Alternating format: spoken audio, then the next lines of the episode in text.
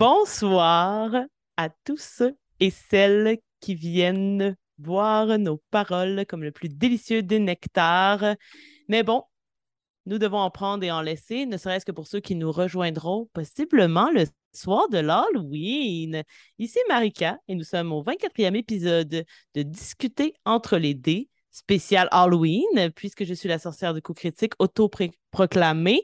C'est mon mois, ce mois-ci, le mois d'octobre. J'adore le mois d'octobre, notamment parce que je suis une sorcière et que tout ce qui tourne autour m'interpelle. Et nous avons choisi un thème tout d'à propos, à savoir un débat, un combat. Je pense que ça a été bien apprécié, là, celui qu'on a eu au mois d'août avec Louis-Philippe de Des vainqueurs, des vaincus à propos des sortilèges. Mais cette fois-ci, justement, pour souligner la thématique de l'Halloween, nous allons nous tourner vers les monstres les plus effrayants de Donjons et Dragons 5e édition. Et pour ce faire, j'accueillerai dans ma ménagerie personnelle 3 collaborateurs, 2 de chez Co-Critique et un invité. Je vais d'abord dire bonjour à Pépé et à Félix-Antoine. Coucou! Bonjour! Bienvenue à nouveau, les duellistes de Discuter entre les dés. Oh boy! Et nous avons aussi... Ouais, Pépé... Je suis plus comme... plus le gars qui n'a pas d'arme puis qui se laisse planter dans le cœur directement. Là. Et nous avons un invité, à savoir Papa DM, aussi connu sous le nom de Dave Bellemare. Bonsoir! Coucou! Ça va bien? Je m'étais préparé pour aller flash punch. Salut! Bienvenue à Discuter entre les dés. Ben, merci. Ça fait plaisir de t'avoir. Ça fait plaisir d'être là. Qu'est-ce qui se passe là, pour toi chez Papa DM dans les dernières semaines ou ce qui s'en vient? Veux-tu nous parler un petit peu des projets, nous mettre la puce à l'oreille? Au parfum. J'ai tout le temps comme une feuille pleine de notes que je rajoute et j'ai vraiment plus le temps d'avoir des idées que de filmer puis monter mes trucs. Ça doit faire 3, 4, 5... Ça fait un méchant bout que j'ai commencé comme un court-métrage, là, quelque chose genre que je pourrais vraiment m'amuser à faire un petit film, que j'ai plein d'idées que je trouve vraiment cool, mais tu sais, là, je commençais à demander à mes amis, « Toi, tu serais-tu bon pour faire comme un docteur, mettons, pour essayer de recruter du monde? » J'ai à peu près 8 tonnes d'écrites qu'il faut que je prenne le temps de monter, de filmer. Puis c'est le genre de truc qui est cool, qui est le fun, mais c'est tout le temps très long. Sinon, des sujets de discussion, des idées. J'ai plein de trucs que j'ai lus, que j'ai envie de parler d'eux, mais que je ne sais jamais quoi prioriser. Fait que je continue à en faire à peu près un par semaine. Là. Question d'avoir le temps, d'avoir le fun de le faire. Par le temps, je ne me mets pas trop de pression à dire, là, vite, il faut que je sorte ça. Là. Je vois comme ça me tente, avec ce qui me tente presque à la semaine, je dirais, presque aux 2 jours avant. Ouais, c'est raisonnable, puis comme ça garde le plaisir au moins aussi de produire la chose sans trop se mettre de pression. Exact, c'est ça le bout de la fin. On vous invite à suivre la chaîne de Papa DM. On va mettre les liens dans le descriptif de cette vidéo. Et j'espère que tu es prêt à l'affrontement quand même. Ouais. Puisque tu as écouté l'épisode avec Louis-Philippe, justement, tu as vu ce que ça donnait. Tu as certains avantages sur tes adversaires qui, eux, ne te connaissent pas. Et justement, quelle forme ça va prendre? Donc, un peu, si vous n'avez pas été là lors de l'épisode du mois d'août, évidemment, je vous invite à aller l'écouter. C'était quand même très plaisant. Officiellement, là, Louis-Philippe a gagné. Dans les commentaires, les gens ont pas mal donné des points à Louis-Philippe. Je pense que Pépé avait 1 point, Félix, 0 point. La haine, c'est la haine du public parce que je suis agressif. Ouais. Je te donne quand même un point d'honneur là, parce que tu étais vraiment celui qui combattait. Là. Moi, la compétition, ça me... Le point du gladiateur. Voilà.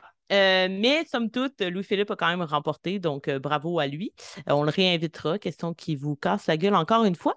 Mais cette fois-ci, donc, pour ceux qui n'étaient pas là ou juste pour vous faire rafraîchir la mémoire, les gars auront finalement 3 tours où ils présenteront chacun à leur tour un monstre qu'ils considèrent comme étant l'un des monstres les plus effrayants de Donjons et Dragons 5e édition.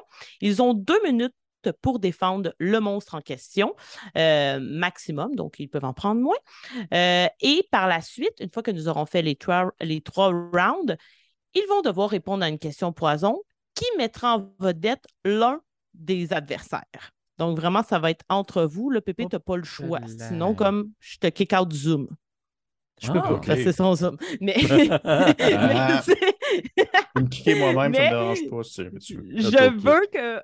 C'est l'Halloween, là, Pépé. Là. Moi, représentation de cette fête. Sois méchant, effrayant. Ben, en fait, je me suis bien préparé, je te dirais... on va dire quasiment de manière scolaire dans la compréhension puis la mise en pratique de la peur et de comment est-ce qu'on transmet la peur via des créatures. Je pense pas être super méchant, mais je pense être quand même très, très on va dire, théorique. D'accord. Donc, ton argumentaire va faire ta force. Moi, je pense que oui. C'est ce que j'entends. Excellent, parfait. Donc, vous avez entendu également. Donc, et par la suite, eh bien, ce sera à vous, public, de choisir... de Pierre-Philippe, Félix-Antoine ou Dave, Papa DM, qui est le vainqueur de ce débat, à savoir qui a les trois monstres les plus effrayants dans leur pool de monstres. J'en présenterai peut-être, si nous avons un peu de temps, des miens qui sont différents de ceux des gars. Et aussi, évidemment, on vous invite en commentaire à nous écrire, vous, c'est quoi votre top 3 des monstres les plus effrayants de Donjons et Dragons 5e édition? Est-ce que vous êtes prêts? Comme jamais. Comme jamais. C'est pour ça. Donc, hey, ça donne beaucoup de sens à mon émission, je trouve. Beaucoup de valeur. Donc, je vais vous inviter, comme la dernière fois, à lancer un des 20. Le plus élevé gagnera la main. Est-ce que c'est une main gauche? Merci beaucoup. Plus grande valeur. J'ai un 13. Ah, j'ai 12. J'ai 10. Oh! Donc, premier round, nous allons commencer avec notre invité. Comme la dernière fois, je trouve que le hasard fait bien les choses. Nous allons poursuivre avec Félix et par la suite, Pépé. Vous pouvez choisir de présenter celui que vous voulez en premier. Là, je vous laisse ce choix. Je prépare le chronomètre et à 2 minutes, je vous arrête. Vous n'avez pas le droit d'interrompre la personne qui a le bâton de la parole. D'accord? À savoir, dans ce cas-ci, Dave. C'est à toi.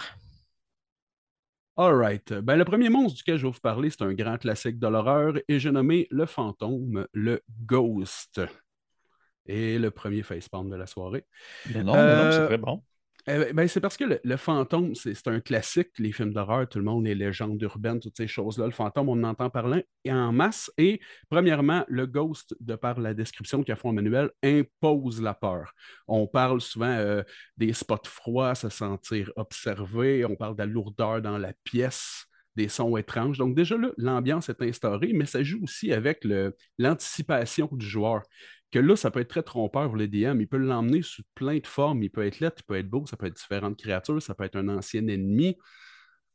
On a du choix. Mais en plus, de par ses statistiques dans son stats block, elle fait quelque chose de quand même super cool. Bon, pour commencer, n'importe qui le voit, c'est à 60 pieds, doit faire un jet de sauvegarde de sagesse. Sinon, il est effrayé. Et là, c'est les règles de l'effroi habituelles. Mais en plus, si la personne échoue de 5 ou plus, donc 8 ou moins, la personne vieillit, ben le personnage vieillit de 1 des 4 fois 10 années.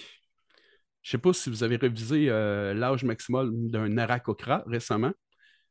Ça peut faire pas payer mal à certaines personnes. Donc, juste là, déjà là, je trouve que la créature en tant que telle impose l'effroi. Puis en plus, le ghost a la capacité de pouvoir posséder quelqu'un. C'est un jet de sauvegarde de charisme, degré de difficulté 13. Sinon, le fantôme prend possession du corps de sa victime et les joueurs devront soit l'emmener à 0 point de vie ou Dispel Evil and Good pour pouvoir récupérer le corps de leur pote. Donc, voilà. Je trouve que c'est un grand classique puis je trouve qu'il est vraiment bien détaillé dans le Monster Manual. Excellent, hein, tu as respecté quasiment à la seconde, 2 minutes, tu as compris les règles, Dave. Je me suis pratiqué. Bien joué. Hey, ça donne encore plus de valeur à mon émission. Là. J'aime trop fort l'invité. C'est un très beau choix parce que Félix-Antoine n'a pas le choix d'être d'accord. Ouais, il est absolument effrayé des fantômes. Ah oui. Ah oui, Dave, tu irais écouter n'importe quelle partie qu'on a faite sur la chaîne où je joue puis qu'il y a des fantômes, puis j'ai un réflexe physique incontrôlable, je me mets à pleurer comme une madeleine. Ah, c'est magnifique. Fait que c'est quand même un coup assez sauvage pour débuter. Marika, je peux poursuivre mon argumentaire?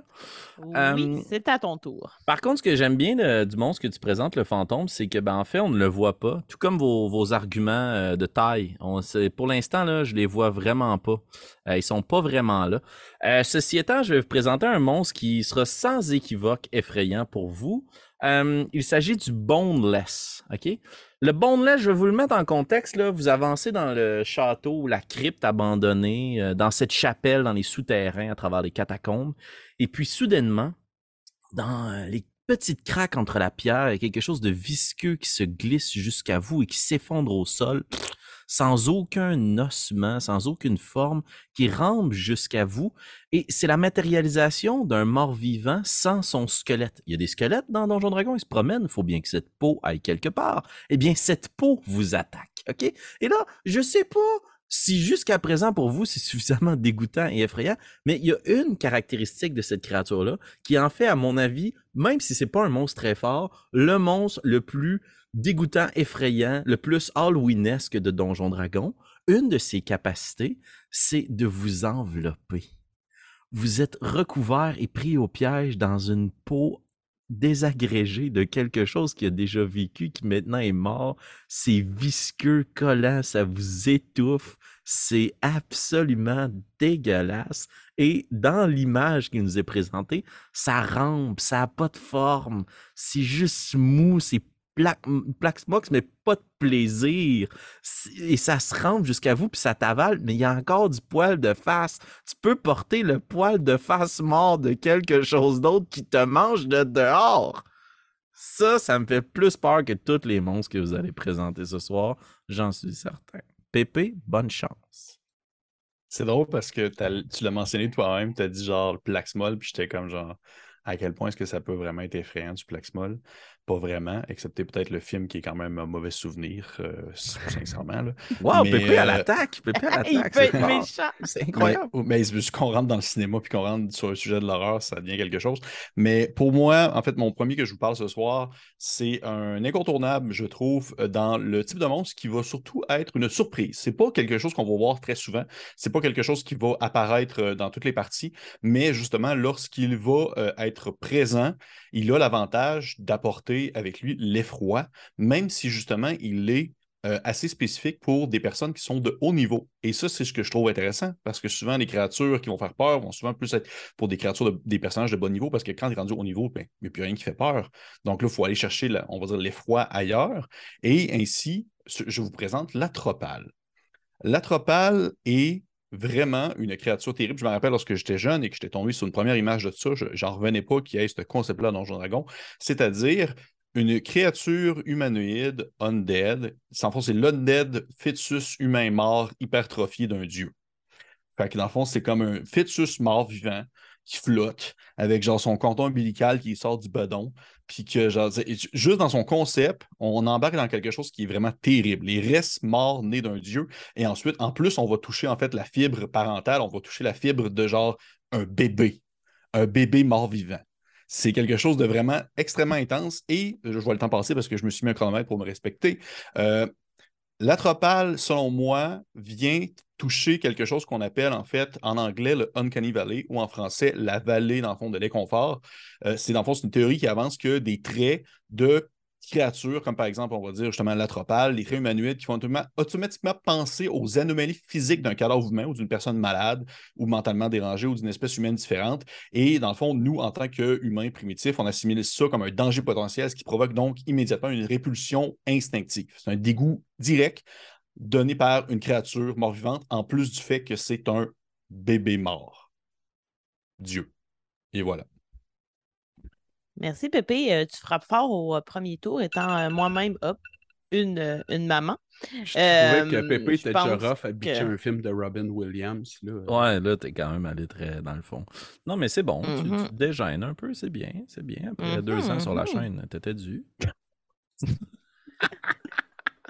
Là, vous vous attaquez entre les monstres. Ça, c'est injuste, Félix-Antoine. Je donnerai une punition, je ne gagnerai pas de points de toute façon. Premier tour entamé. Je ne sais pas, est-ce que, petite question comme ça, est-ce que vous Est-ce que vous avez choisi de façon logique la façon dont vous alliez présenter vos trois monstres ou vous êtes juste allé aléatoirement? Dans mon cas, c'est logique. OK. Mon dernier, c'est mon dernier. Mon premier, c'était... Je n'étais pas choisi. Je sais c'est quel le dernier. OK. Félix? Je ne l'ai jamais rien au hasard. Ouais, sauf... je m'en doutais pas. Sauf ça.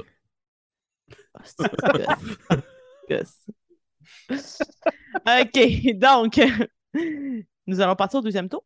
Oui, on relance un débat. Bien sûr. 16. 11. 2. Oh! Donc, l'ordre sera Félix, Dave et Pépé. Félix, c'est quand tu es prêt. Il y a quelque chose dans Donjons et Dragons de super important, c'est que c'est dans le nom, c'est les dragons. OK? Je sais qu'on ne pourrait pas d'emblée, peut-être, choisir ce monstre-là si on est à la recherche de quelque chose de visiblement dégueu, malaisant ou associé à 46 pages de théorie sur l'horreur. Mais mettons qu'on a un brin de créativité. On peut utiliser le dragon dans des contextes qui reflètent justement toute la puissance de ces êtres mythiques-là. Et si on veut y rajouter une petite touche d'épouvante, une de mes créatures préférées pour faire peur à mes joueurs, c'est le dragon, mais le dragon mort-vivant, la liche dragon. Ce que j'aime beaucoup de cette créature-là, c'est que, un, c'est extrêmement puissant, puisque ça réutilise les mêmes caractéristiques qu'un dragon, mais avec quelques petits avantages. Mais c'est surtout, à mon avis, la scène d'épouvante que vous pouvez créer, tandis que vos créatures, vos aventuriers peut-être, combattre différentes créatures à l'intérieur d'un donjon, peut-être même mettre à mort un dragon, et une autre créature à côté qui était décédée dans ce cimetière de dragons se relève de ses ossements avec les écailles qui tombent sur son corps, l'odeur pestilentielle d'un cadavre immense au milieu d'une montagne d'or et qui s'élève et vous remarquez qu'il n'y a plus de traces de vie, mais il n'y a que la peur et l'épouvante. Et ça se met à garrocher d'en face de l'électricité, du venin, du poison, de l'acide, des flammes, des mythes, ça s'envole, ça t'écrase, ça te mange, ça vous écrase. Comme mes arguments. Bonne chance. Félix-Antoine, mesdames et messieurs. Nous poursuivons. Avec sa bière, quand même un dragon. Oui, c'est ça. Le dragon, la bière, la menace. Donc, Dave, c'est à toi. Deuxième tour. J'ai déjà une fois dans une partie mis une tarasque. Puis je trouve que c'est un peu comme le dragon pour faire peur aux joueurs. C'est un peu facile. Fait que je vais y aller avec quelque chose de plus petit et délicat. Je vais vous parler du dévoreur d'intellect. Mm. Un petit cerveau dégueu avec des pattes un peu bestiales qui a la capacité de ressentir tout être vivant à 300 pieds autour de lui. En plus, cette petite bébête-là, elle a 12 d'intelligence. J'ai joué des fois avec des personnages qui n'avaient même pas ça, 12 d'intelligence. Fait que s'ils sont une coupe, je veux dire, ils sont équipés pour pouvoir pogner les joueurs pas pire. Là. Bon, une fois qu'ils sont rendus proches, ces bébêtes-là, le joueur doit faire un jet de sauvegarde d'intelligence. S'il rate sa shot, bon, il y a des dommages psychiques qui sont faits, mais en plus, on roule 3d6 et si le résultat est égal ou supérieur à l'intelligence du personnage, eh bien, son intelligence est réduite à 0, laissant le personnage comme un beau gros légume. Et là, le joueur n'a rien d'autre à faire que d'être dégoûté de ce qui vient de lui arriver. Mais ça ne s'arrête pas là. Parce qu'en plus, une fois que le joueur est stun, le bon vieux dévoreur d'intellect est capable... Ben, en fait, il y a un jet d'intelligence à faire, comparé. Et si le dévoreur d'intellect gagne, il se téléporte à l'intérieur du crâne de sa victime et non seulement elle lui bouffe son cerveau, ses points d'intelligence, mais en plus sa mémoire et se servira ensuite du corps de la victime pour influencer le groupe et l'emmener à sa tanière où il y a son maître. J'ai nommé le Mindflayer. Le Mindflayer aussi, ça fait peur. Ça fait très peur. Ouais, il est dans ma liste. Je m'excuse. Mais bien joué, pour vrai. Moi, c'est vraiment une créature, je pense que rien d'autre qu'un qualificatif comme effrayant qui peut bien la décrire. Puis petite anecdote très rapide avant que je te cède la parole, Pépé. Moi, je connaissais pas du tout ce monstre-là avant de DMer ma première partie de Donjons et Dragons. Et j'ai découvert le monstre parce que les joueurs allaient le rencontrer dans le scénario qui était écrit. Puis j'étais comme, ben voyons donc. Et ça a eu l'effet que tu as nommé. Hein. Ça fait très peur. C'est particulièrement angoissant. Fait que, ouais, bien joué. Tout ce qui touche, les gens le savent sur la chaîne, là, les pensées, la mémoire, tout ça, c'est bien des choses qui m'interpellent. Donc, si on parle de le dévorer, bah, c'est clair que je trouve ça particulièrement effrayant. Bien joué. Et maintenant, pour finir ce deuxième tour, Pépé, je te cède la parole. Oui, je pars mon chronomètre. En fait, mon deuxième monstre est, je pense, le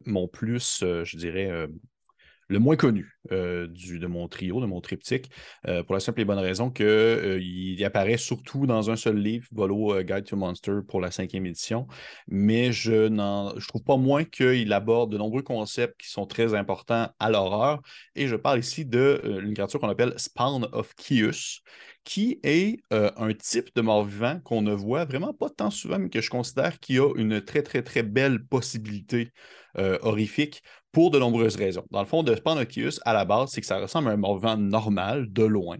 Mais plus s'approche, plus on remarque en fait qu'il y a une panoplie de petits vers qui vont sortir de son corps, d'espèces de petits vers infectables, et qui vont ceux-ci bondir sur une prochaine victime pour pouvoir justement l'affecter de la maladie de, on va dire, du zombicide, on va dire ça comme ça, pour éventuellement devenir un Spawn of Kyuss. Et en fait, sur quoi est-ce que je trouve que c'est intéressant comme monstre?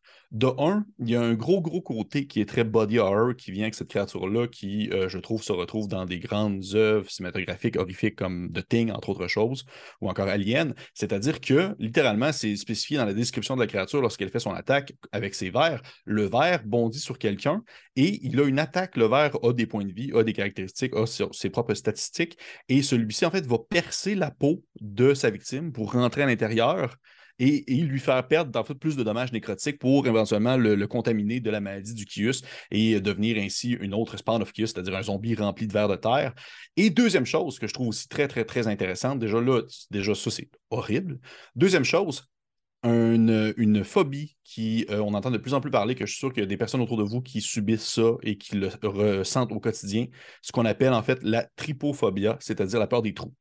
La peur des trous, cette fameuse image où on peut voir, exemple, des trous dans des trucs de miel ou des trucs des ruches ou même des types de plantes, eh bien, la trypophobia peut très bien s'exploiter dans le contexte d'un Spawn of Kyuss où est-ce qu'on peut imaginer ce zombie avec plein de trous, des petits trous creusés dans sa peau dans lesquels il va y avoir des vers qui vont sortir et qui vont aussi faire des trous sur ses victimes. Quelque chose de super simple, mais vraiment facile à exploiter et qui peut vraiment faire son effet pour les autres personnes, en fait, présentes. Et voilà. Merci. Effectivement, le parasite en soi, c'est assez terrifiant de savoir qu'un être nous habite sans notre consentement. Jamais heureux, cette histoire-là. Troisième round, nous lançons un des 20. C'est le tout pour le tout. Calme, ouais. J'ai un naturel. 4, 3. Mon Dieu, on finit pas fort.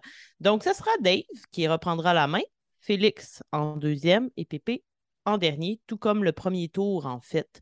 Donc, donnez tout, c'est la fin avant l'empoisonnement.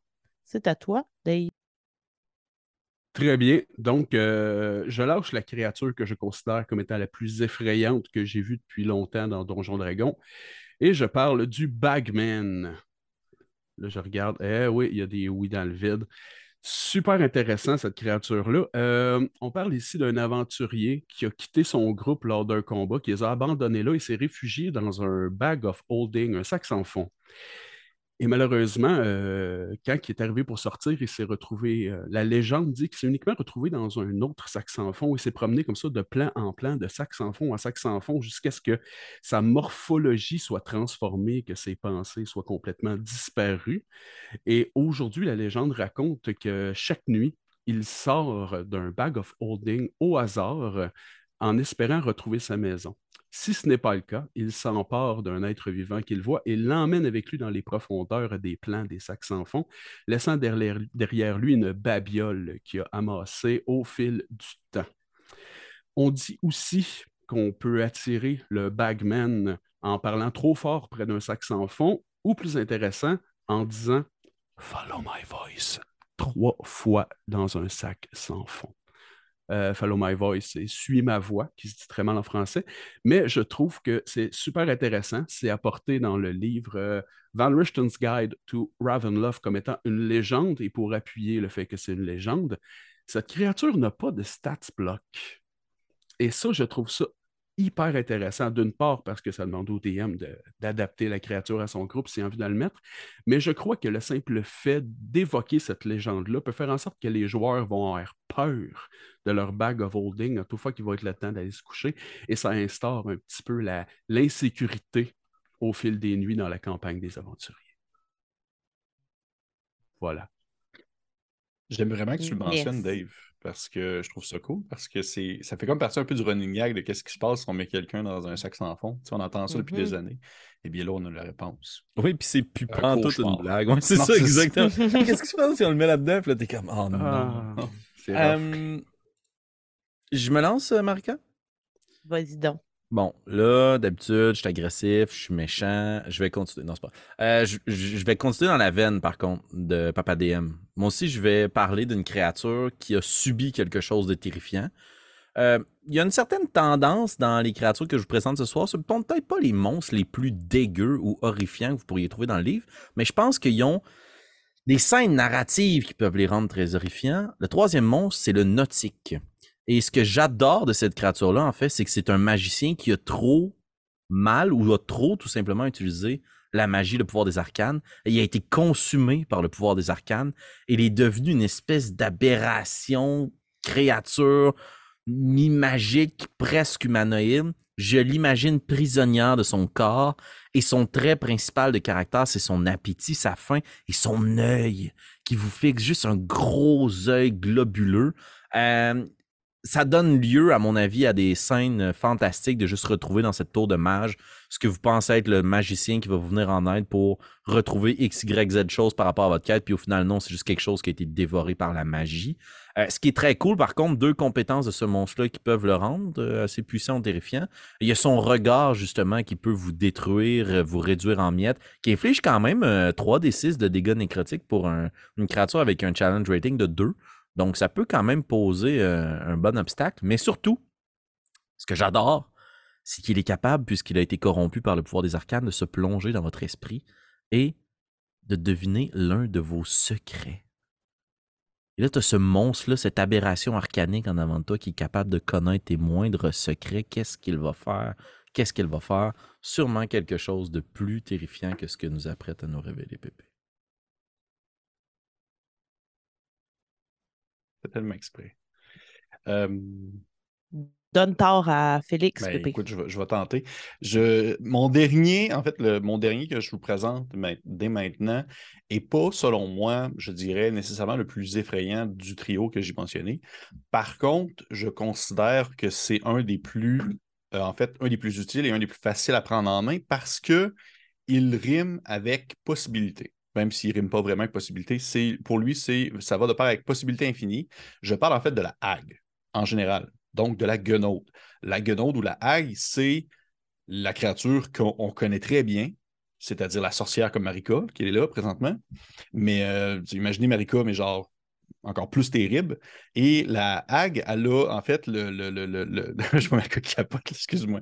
Mais la Hague étant en fait un type de créature qu'on retrouve une fée qui va avoir différentes variations selon le besoin de la campagne, selon le besoin du moment. Et en fait, pourquoi est-ce que je considère que ça fait partie des monstres les plus effrayants? C'est parce que justement, selon moi, c'est une des créatures qui est le plus modelable et la plus adaptable selon la situation et selon votre besoin horrifique. Parce que la Hague est intelligente, elle parle, elle communique, elle discute avec les gens, elle fait des bargains, elle offre des possibilités. C'est pas comme les deux autres qui demeuraient des créatures un peu plus niaiseuses. Celle-ci, il y a une possibilité roleplay qui est super intéressante, en fait, à aller chercher, mais elle en demeure pour autant quelque chose d'absolument terrible. Et parce que les possibilités sont infinies, et parce qu'on peut toujours l'adapter un peu à sa propre sauce, ça fait en sorte que c'est le type de monstre que les joueurs ne savent pas vraiment à quoi s'attendre. Parce que, contrairement, exemple, à un zombie, contrairement à une peau qui déborde d'un mur, bien, maintenant, éventuellement, la Hague, elle va être, en fait, différente à chaque fois, Et c'est un peu là-dessus que Donjons et Dragons est allé un peu pencher, surtout dans la 5e édition. Il y a plein de variantes de type de Hague et il y a tout le nécessaire qui vous permet en fait de l'adapter aussi à votre propre sauce et à vous dire, lui donner ses pouvoirs que vous voulez.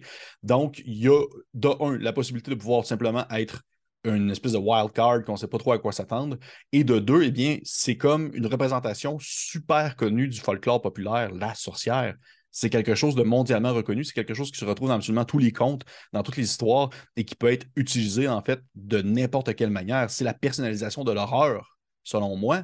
Et on peut en fait l'apprendre. Et voyez-vous, j'ai mentionné dans mes autres créatures des choses comme la trypophobia ou le body horror, des choses comme ça.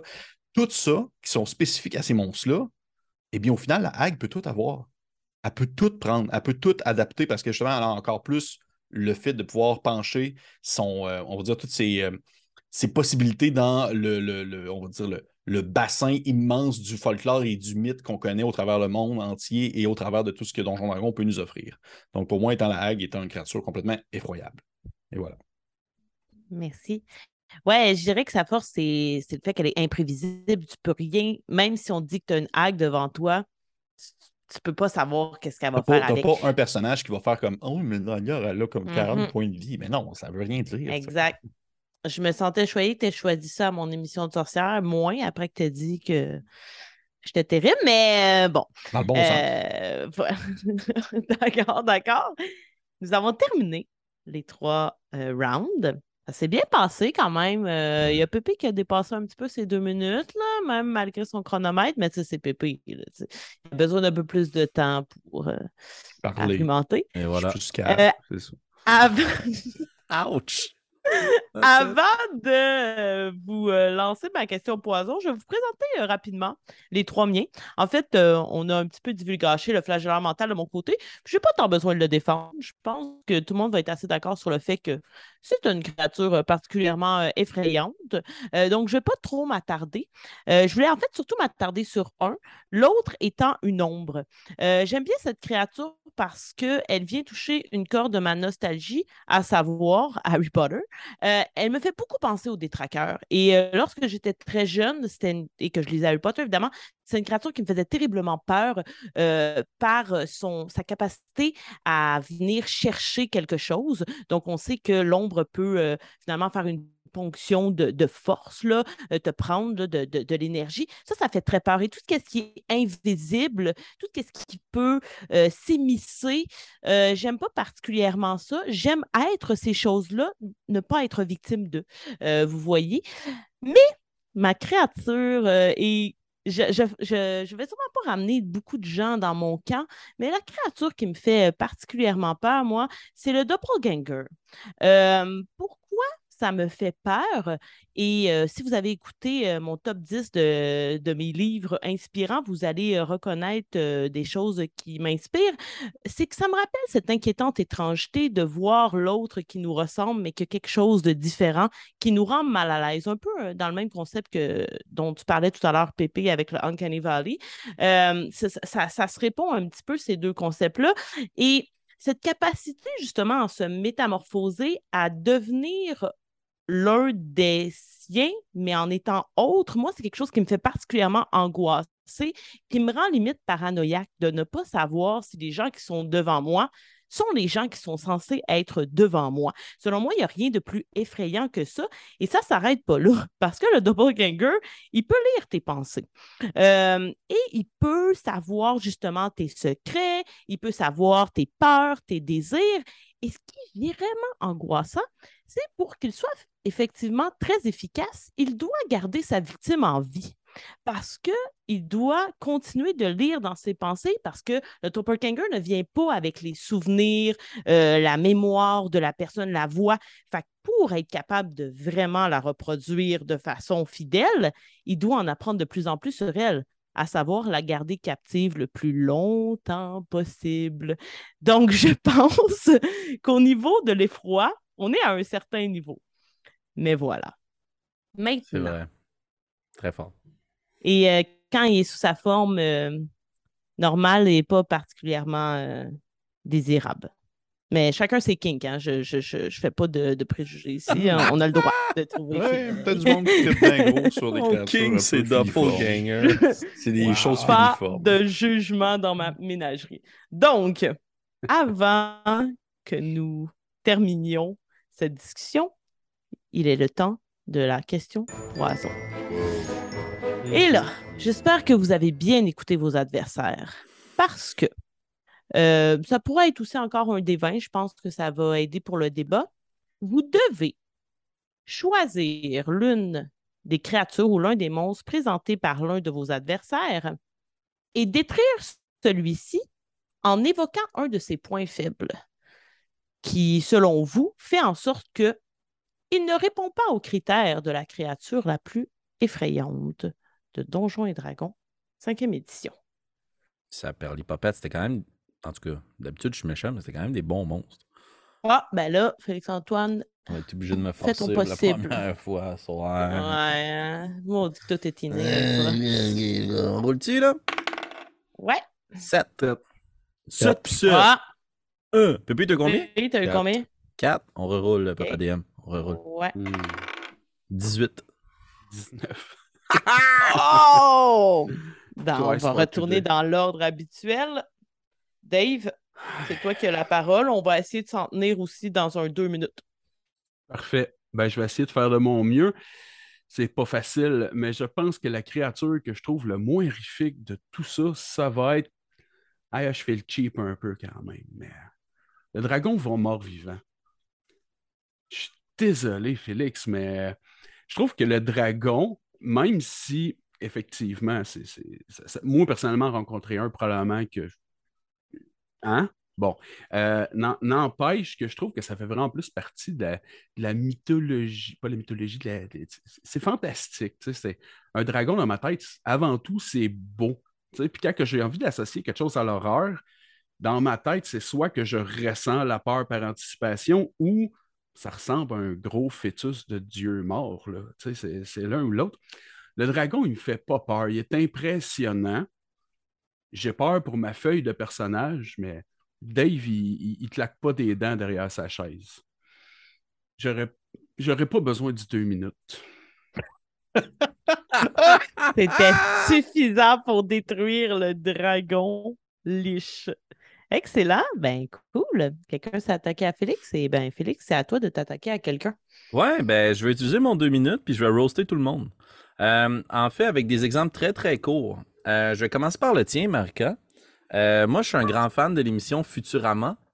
Moi, à partir du moment où on m'a présenté la première fois un flagelleur mental, j'ai tout de suite comparé au docteur Zoidberg et je ne peux m'empêcher de voir une espèce de grosse pieuvre avec des tentacules d'en face qui essaie de me parler, mais qui s'enfarge toujours dans ce qu'il me dit. Absolument pas effrayé. Et il suffit d'être bête et il ne peut plus ou moins prendre contrôle de nous.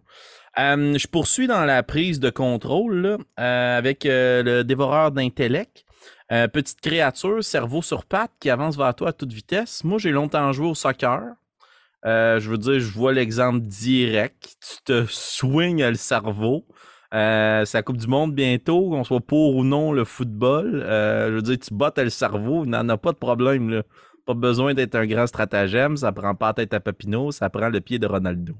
Et sinon, Pépé, ton histoire de zombie larve, là, écoute, j'ai plein de vieux lunch dans mon fridge là, qui vraiment passe date. J'ai déjà fait du compost, ça a mal viré, j'ai vu sortir des limaces. Ça me provoque le dégoût, mais je veux dire, encore une fois, tu utilises tes bons pieds, tu écrases le tout. Là où je vais te donner, par contre, le point, c'est de dire que ça laisse des trous. Puis c'est vrai que dans le vide, on peut avoir peur, comme la plupart de vos arguments qui sont assez vides de sens. Merci beaucoup. Bonne soirée. Il est comme terminé en me donnant raison. Ben oui, mais un peu tout le monde. Prends-le. Moi, je le prends. Je le prends parce que de mon côté, en fait, je vais bâcher 2 créatures c'est deux créatures à Félix. C'est parce que ceux du Papa DM, je les ai trouvés super pertinentes pour le vrai. Vraiment, vraiment à fond. Parce que, tu sais, même que je vais comme lancer une fleur, je trouve que le fantôme, le premier que tu as mentionné, c'est un peu dans la même veine que la Hague, au final. C'est, ouais. C'est quelque chose qui est universel et qui se modifie. Mais pour venir à ce qui est universellement poche, c'est-à-dire les trucs à Félix, c'était le nautique. Sincèrement, en fait, non. OK, je vais mettre une petite nuance. Le nautique, je trouve que c'est quand même une créature très cool. Par contre, le problème avec celle-ci, dans sa description et dans son visuel, comment est-ce qu'elle a été mise de l'avant à la 5e édition, c'est qu'on s'éloigne tellement de quelque chose qui peut être un tant soit peu humanoïde qu'on tombe dans le monstre de caverne, de donjon dragon qu'on combat avec une épée. On est vraiment putain, en fait, dans un effet de ressenti de « Oh non, elle a un œil, ça fait peur. » Je veux dire, un cyclope a un œil, puis je suis pas comme plus effrayé à ce moment-là. Fait que pour ma part, elle a comme vraiment perdu son charme, alors que dans les éditions précédentes, je la trouvais peut-être un peu plus efficace, mais on est spécifiquement à la 5e, donc c'est pour ça que je trouve ça moins prenant à ce niveau-là. Deuxièmement, effectivement, que le dragon...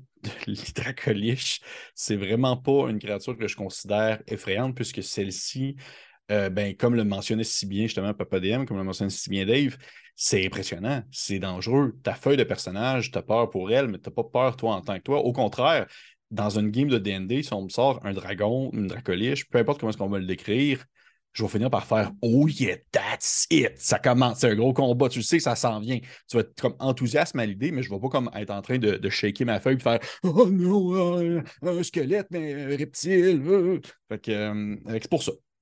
Et voilà. Voilà. Hey, bon, tu excuse-moi, Félix est en train. Non, ça chier, mon... Non,